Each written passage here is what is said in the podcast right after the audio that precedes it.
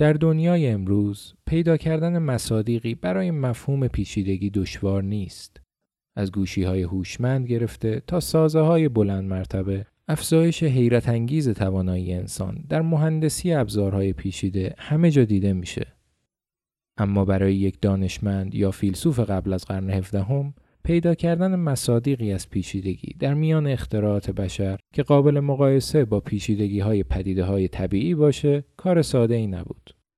تا اینکه بالاخره در عواسط قرن هفدهم وسیله اختراع شد که بسیاری از دانشمندان و فلاسفه اون دوران این وسیله را از منظر پیچیدگی و شیوه کار کرد برای مقایسه با انسان و سایر پدیده های طبیعی مناسب دیدند.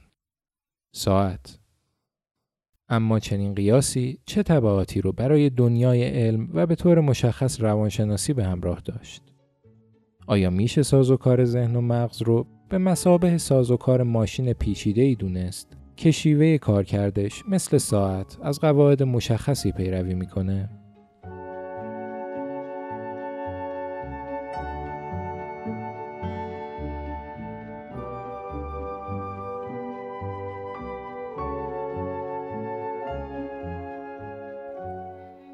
به Cognitive Cast خوش اومدید. پادکستی برای شناخت ذهن، مغز و رفتار انسان. من نیما طلایی هستم، میزبان شما در اپیزود یک از فصل اول Cognitive Cast با عنوان تاریخچه روانشناسی انسان به مثابه ساعت.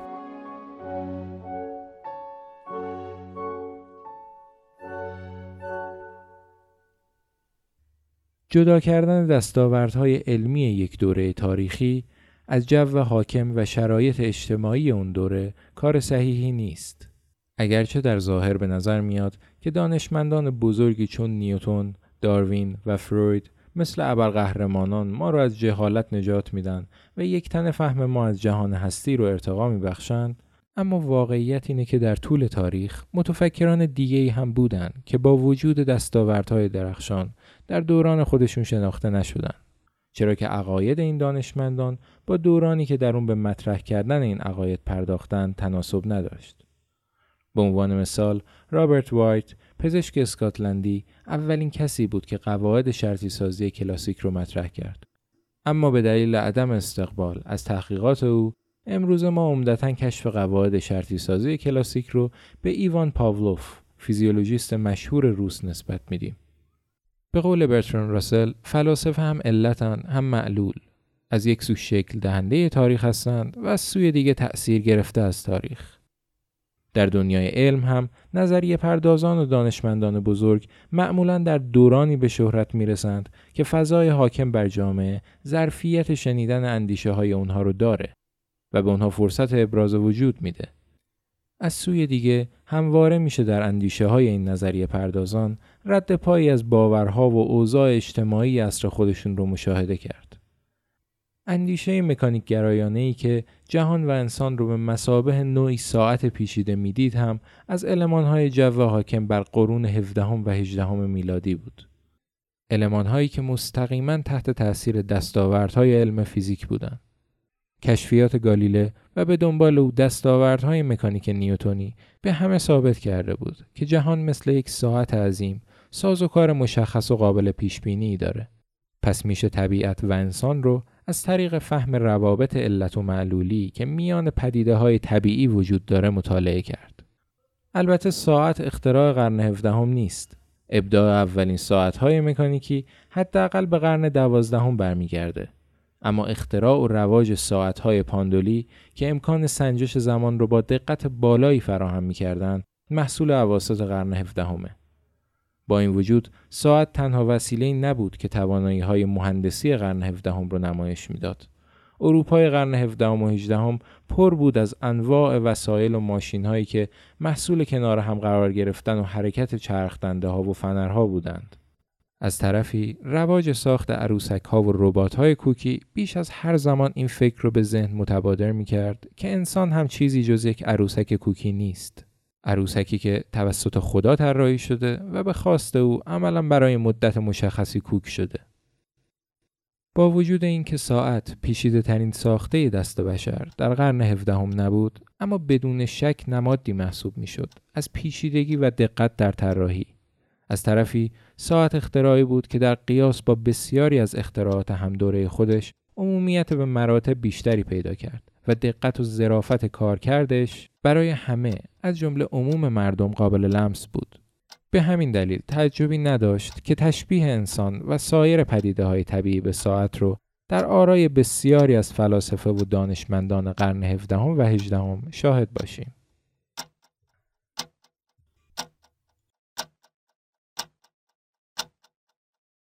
تمثیل ساعت مبتنی بر روی کردیه که مکانیک گرایی نامیده میشه. مکانیک گرایی به خصوص از قرن 17 تا اواخر قرن 19 از اساسی ترین رویکردها در دنیای علم محسوب می‌شد. رویکردی که پایبندی به دو اصل رو در مطالعه هر پدیده طبیعی از جمله ذهن و روان ضروری می‌دونست. تقلیل گرایی و جبر گرایی. تقلیل گرایی یا reductionism یعنی تلاش برای شناخت پدیده ها از طریق شکستن اونها به اجزای سازندشون. به عبارت دیگه همونطور که باز کردن یک ساعت و شناخت چرخنده ها و سایر اجزای سازنده اون به ما اجازه میده از شیوه کارکرد ساعت با خبر بشیم در مطالعه پدیده های طبیعی از جمله ذهن و مغز هم باید با تقلیل گرایی یعنی تجزیه یک پدیده به عناصر سازنده اون و تلاش برای شناخت این اجزا به مطالعه پدیده مورد نظر بپردازیم. تقلیل گرایی اگرچه هنوز هم جزئی جدایی ناپذیر از روش علمی در قرن 21 به حساب میاد اما امروز مشخص شده که تقلیل گرایی صرف قادر به توضیح برخی پدیده های طبیعی نیست. برای مثال مغز یک انسان از چیزی حدود 100 میلیارد نورون تشکیل شده و هر یک از این 100 میلیارد نورون بعضا با ده هزار نورون دیگه ارتباط دارند. شناخت تقلیل گرایانه دستگاه عصبی یعنی شناخت انواع نورون، سلول های گلیا و سایر اجزای سازنده مغز و نخاع اگرچه بخشی ضروری از مطالعه مغز به حساب میاد اما به ما اجازه شناخت بسیاری از کارکردهای مغز رو نمیده. شناخت مسائلی همچون ادراک، آگاهی و سایر کارکردهای عمده مغز تنها از طریق کلنگری و فهم اتصالات و الگوی شلیک نورونها در مقیاسی بزرگتر ممکنه. پس واضحه که تقلیل گرایی صرف روش مناسبی برای پاسخگویی به بسیاری از سوالات ما در مورد طبیعت نیست. اصل دوم یعنی جبرگرایی یا دیترمینیزم بر پیش بینی پذیر بودن پدیده های طبیعی تاکید داره. این اصل که در واقع از زمان گالیله یعنی اواسط قرن 16 هم به بخشی از مفروضات متد علمی تبدیل شد و از مفروضات مکانیک نیوتونی و حتی نسبیت اینشتین به حساب میاد بر این مسئله تاکید داره که دونستن پارامترهای یک پدیده در وضعیت الف به ما اجازه میده تا به پیش بینی رفتار پدیده مورد بحث در وضعیت ب بپردازیم. همونطور که دونستن جای اقربه های یک ساعت و سرعت حرکت هر یک از این اقربه ها به ما اجازه میده رفتار ساعت یا به عبارتی جای اقربه های ساعت در آینده رو پیش بینی کنیم. گفته ای که در ادامه از ریاضیدان قرن هجدهم پیر سیمن لاپلاس نقل خواهم کرد به خوبی نگاه جبرگرایانه ناشی از مکانیک گرایی رو به تصویر می‌کشه.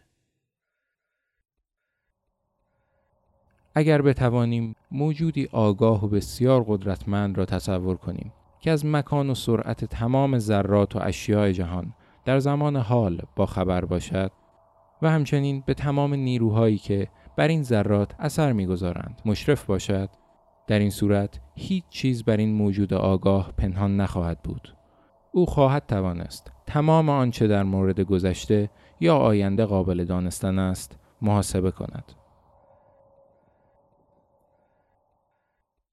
جبرگرایی اگرچه هنوز هم در مطالعه جهان بزرگ مقیاس یعنی جهانی که به شکل روزمره تجربه می کنیم جز مفروضات پذیرفته شده در بسیاری از علوم به حساب میاد اما با اکتشافات فیزیک قرن بیستم و به طور مشخص مکانیک کوانتوم صحت جبرگرایی مورد تردید قرار گرفت. چرا که به نظر می‌رسه در جهان ریز مقیاس امکان پیشبینی وضعیت ذرات با قطعیتی که جبرگرایی مدعی اونه وجود نداره.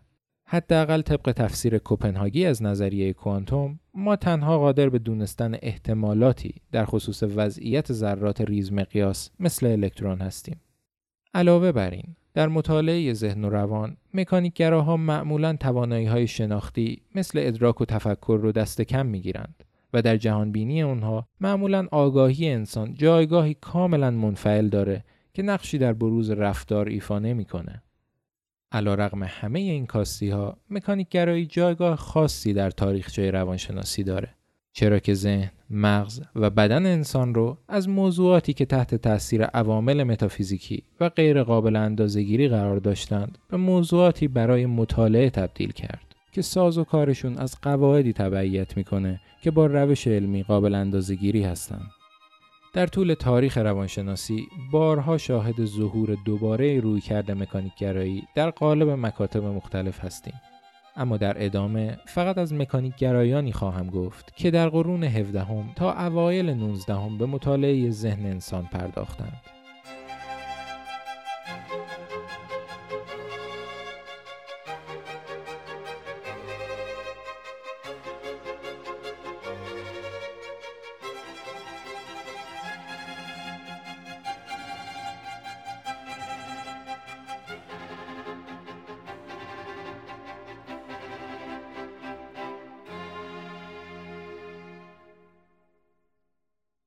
دو نفر از چهره های شاخصی که اصول مکانیک گرایی رو در مطالعه ذهن انسان به کار گرفتند رن دکارت فیلسوف و ریاضیدان فرانسوی و جان لاک فیلسوف انگلیسی بودند.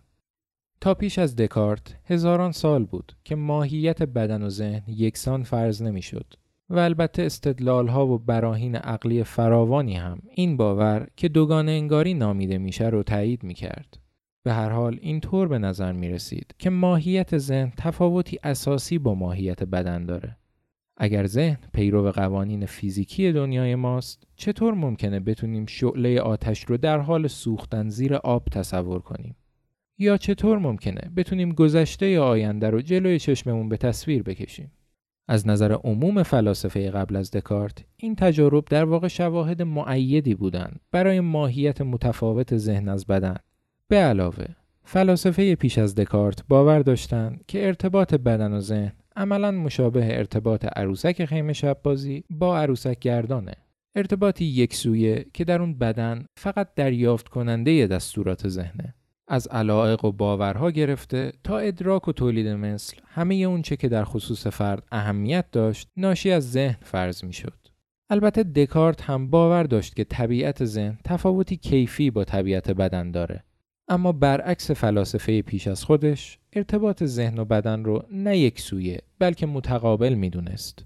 از نظر دکارت ذهن تنها یک وظیفه داشت تفکر و سایر وظایفی که پیش از این به ذهن نسبت داده می‌شد حالا ناشی از بدن فرض می شدند.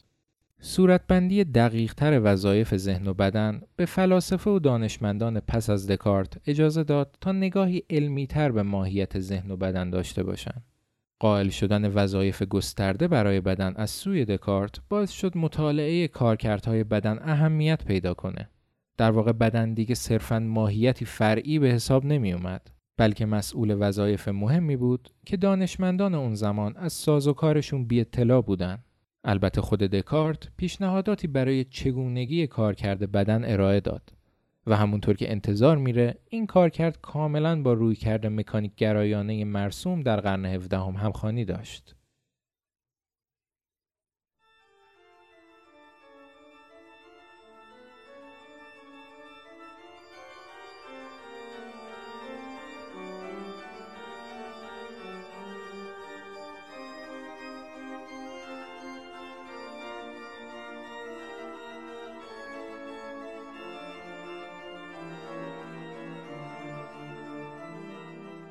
دکارت کارکرد بدن رو با کارکرد ارگ های کلیسا مقایسه می کرد.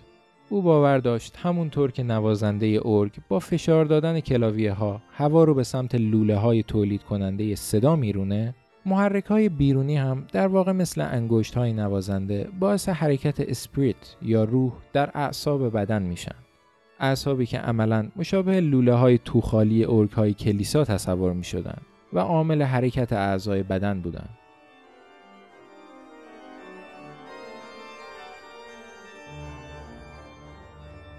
شباهت نگاه دکارت به رویکرد محرک و پاسخی که بعدها توسط رفتارگرایان مورد استفاده قرار گرفت اتفاقی نیست. بسیاری دکارت رو الهام بخش رویکرد رفتارگرایان می‌دونن. اگر از رویکرد رفتارگرایان چیزی نمی‌دونید نگران نباشید. در اپیزودهای آینده به تفصیل از مکتب رفتارگرایی صحبت خواهم کرد. اما بنا به اونچه که گفتم احتمالا حد زدید که رویکرد رفتارگرایان در قرن بیستم در واقع کاملا الهام گرفته از رویکرد مکانیک گرایانه ای بود که برای اولین بار در قرن هفدهم مطرح شد.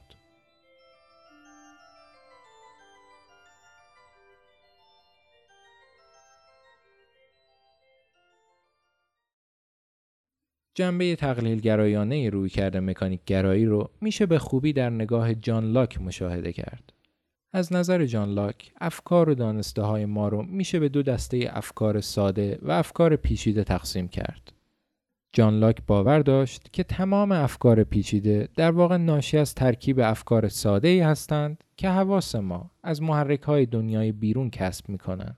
پس واضحه که از نظر لاک برای فهم ماهیت افکار باید اونها رو با تقلیل گرایی به ساده ترین افکار سازندشون تقسیم کرد. همونطور که گفتم لاک و دکارت هر دو رویکرد مکانیک گرایی رو در توصیفشون از ماهیت انسان به کار گرفتن. اما با وجود این شباهت نگاه این دو فیلسوف در خصوص چگونگی کسب دانش تفاوت اساسی با هم داشت. بخشی از باور دکارت در خصوص چگونگی شکلگیری دانش در ذهن رو اصطلاحاً گرایی مینامند.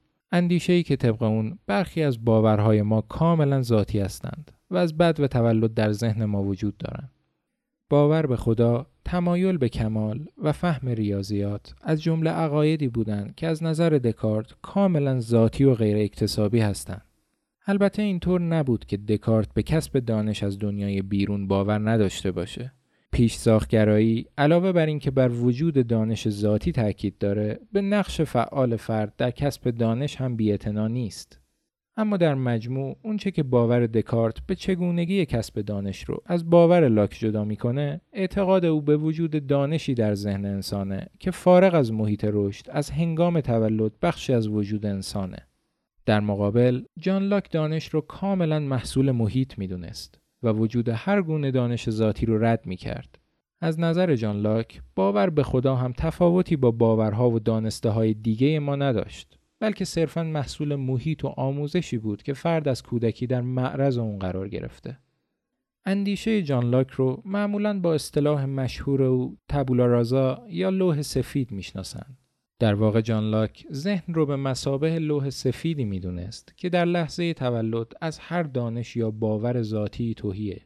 این باور جان لاک نه تنها در چهارچوب شناخت ذهن و روانشناسی اهمیت داشت بلکه از جمله ایده هایی بود که در عصر روشنگری مورد توجه قرار گرفت. اگر ذهن انسان لوح سفیدی بود که از هر گونه دانش ذاتی خالیه این یعنی جایگاه اجتماعی فرد از زمان تولد تعیین نشده بلکه به محیط و تربیت او وابسته است. با این اصاف اندیشه لوح سفید ضرورت وجود سیستم آموزشی مناسب برای تربیت نسلهای بعد رو بیش از پیش هویدا کرد. اما اگر افکار پیچیده محصول افکار ساده تر هستند پس ایده های جدید از کجا میان؟ به نظر می‌رسه ایده های پیچیده صرفا نتیجه جمع افکار ساده نیستند بلکه اغلب ماهیتی کاملا نو دارند که باعث میشه احساس کنیم انگار محصول نوعی خلاقیت هستند. جان استوارت میل فیلسوف قرن 19 هم در مجموع به ایده لوح سفید جان لاک باور داشت. اما در عین حال باور داشت که روی کرد مکانیک گرایی که در واقع از علم فیزیک نشأت می گرفت قادر به توضیح کامل چگونگی شکلگیری افکار جدید نیست. از نظر او ذهن انسان نمی‌تونست ماهیتی کاملا منفعل داشته باشه. بلکه به نظر می رسید فضایی رو فراهم می‌کنه که در اون ترکیب افکار ساده تر باعث ایجاد افکار کاملا جدید میشن.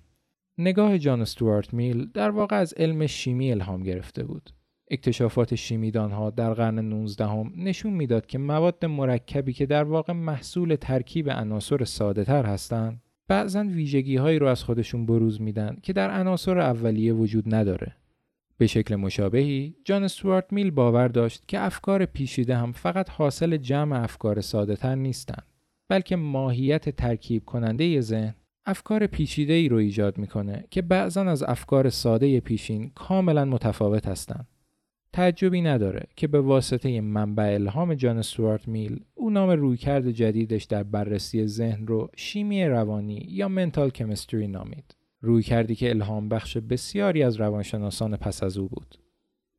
تا قبل از قرن هفدهم مطالعه ذهن عمدتا در چارچوب فلسفه و با روی کردی مبتنی بر استدلال استنتاجی انجام می‌شد. اما از قرن هفدهم تا اواسط قرن 19 فلسفه و فیزیولوژی به اصلی ترین رشته هایی تبدیل شدند که تحت تاثیر دستاوردهای فیزیک و شیمی با رویکردی استقرایی به مطالعه ذهن و پرسش در خصوص ماهیت و کارکرد دستگاه عصبی پرداختند. صورتبندی های جدیدی که رن دکارت، جان لاک و جان استوارت میل از مفاهیم مرتبط با فلسفه ذهن ارائه کردند، همراه با دستاوردهای فیزیولوژیست های مطرحی مثل هرمن ون هلمهولتز، ارنست وبر و گوستاو فخنر زیرساخت لازم برای پیدایش رشته علمی جدیدی رو فراهم کرد. رشته ای که در طول عمر کوتاهش درگیر اختلافات متعددی در میان مکاتبش بوده و پژوهشگران این رشته هنوز هم در خصوص برخی مسائل اساسی اختلافاتی دارند. در قرن 19 هم روانشناسی مسیر پرپیچ و خمی رو شروع کرد که علوم قدیمی تر چند قرن قبل آغاز کرده بودند. مسیری که در خصوص مقصدش حرف و حدیث بسیاره اما در مورد مبدعش اختلاف چندانی وجود نداره. این مسیر رو ویلهم وونت آغاز کرد و دستاوردها و روش هایی که به کار گرفت موضوع اپیزود بعدی Cognitive Cast خواهد بود.